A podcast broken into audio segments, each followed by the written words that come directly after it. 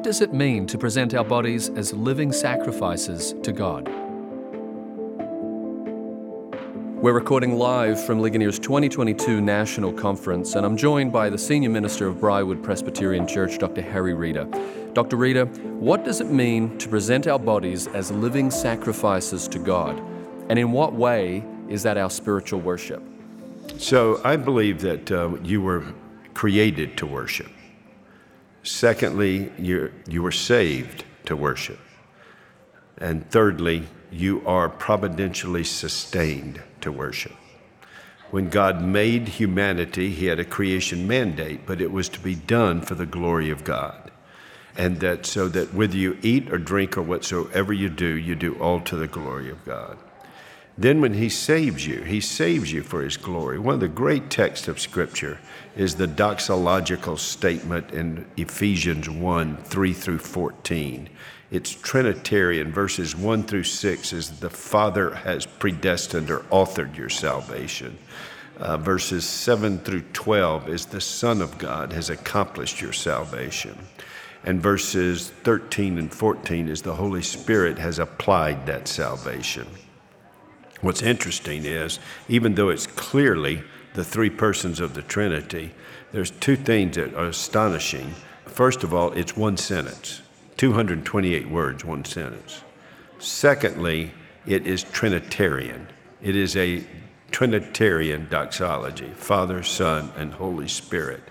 And then each one of those sections ends with the same phrase to the praise of his glorious grace. We have a Trinitarian gospel, and each one of the Trinity are to be praised because of God's saving work.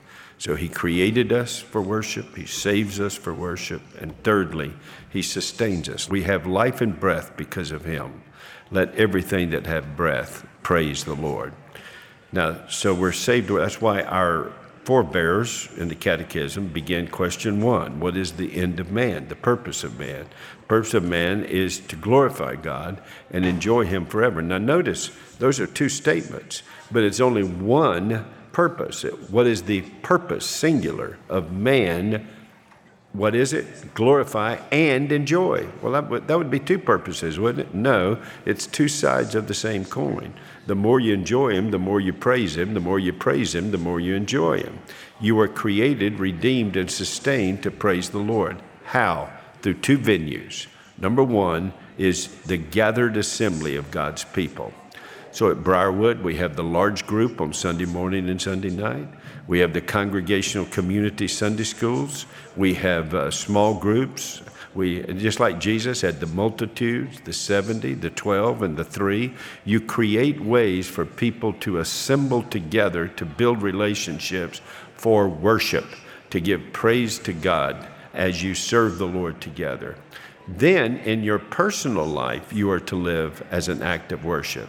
So, after in the book of Romans, after giving 11 chapters to explain the gospel, ends with a doxology God, you are too much. Everything is from you, to you, and unto you. Who has been your counselor? Next verse. Therefore, I urge you, I appeal to you.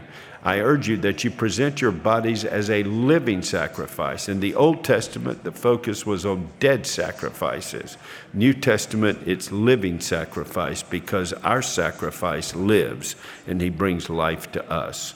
So you are to be living sacrifices, sanctified by His power, His presence, and His redeeming grace. Sanctified so that you are holy and without blame as you give the praise to the Lord. Now, how do you do that personal worship that feeds corporate worship? Here's how you do it. Don't be conformed to the world. Don't be pressed in the mold of the world. Be ye transformed by the renewing of your mind. Hey, that may sound familiar to the Ligonier ministry. Be transformed through the renewing of your mind so that you may manifest that which is good and acceptable. So, in other words, life is worship, whether you eat or drink or whatsoever you do. That in all things Christ is to have preeminence. So God has saved you so that personally, you, we who fell short of the glory of God, now have our greatest delight to live lives to the glory of God in everything we do, think, feel, and say, and we're on that trajectory of being perfected in sanctification. And then we gather together with the redeemed to praise the Lord. And Lord's Day gathered worship becomes the template for everyday personal worship. And that's the way I think the text at Romans 12 is to be embraced. This is Nathan W. Bingham, and you've been listening to Ask Ligonier. If you like the show, why not subscribe or write a review on your favorite podcast app? For more information and for the archive of episodes, simply visit ask.ligonier.org slash podcast.